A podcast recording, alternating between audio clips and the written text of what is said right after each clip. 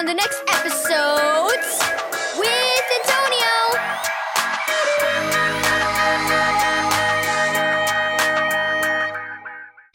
Thank you, Joyce Meyer Ministries, for this daily devotional. Cheer up! This is my comfort in my affliction, that your word has revived me and given me life. Psalm 119, verse 50. When you feel down, God will always find a way to cheer you up.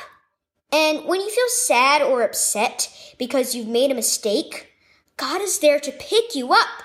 Would you like to know why? Because we serve a God who's very concerned for you.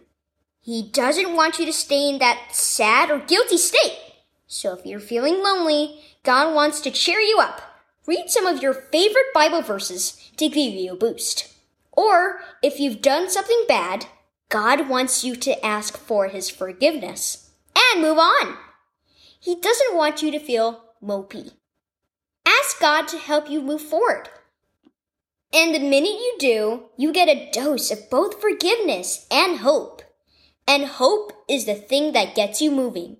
It's the fuel that makes you feel refreshed and revived. So today, if you feel like you're dragging, ask God to send His strength, hope, and maybe even forgiveness your way. Kid prayer.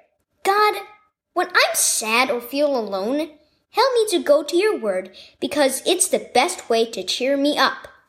Your word is filled with life, and it's just what I need when I'm feeling down. Parent prayer. It's not easy being a parent. So, God, I need you today. Show me the path to your abundant life.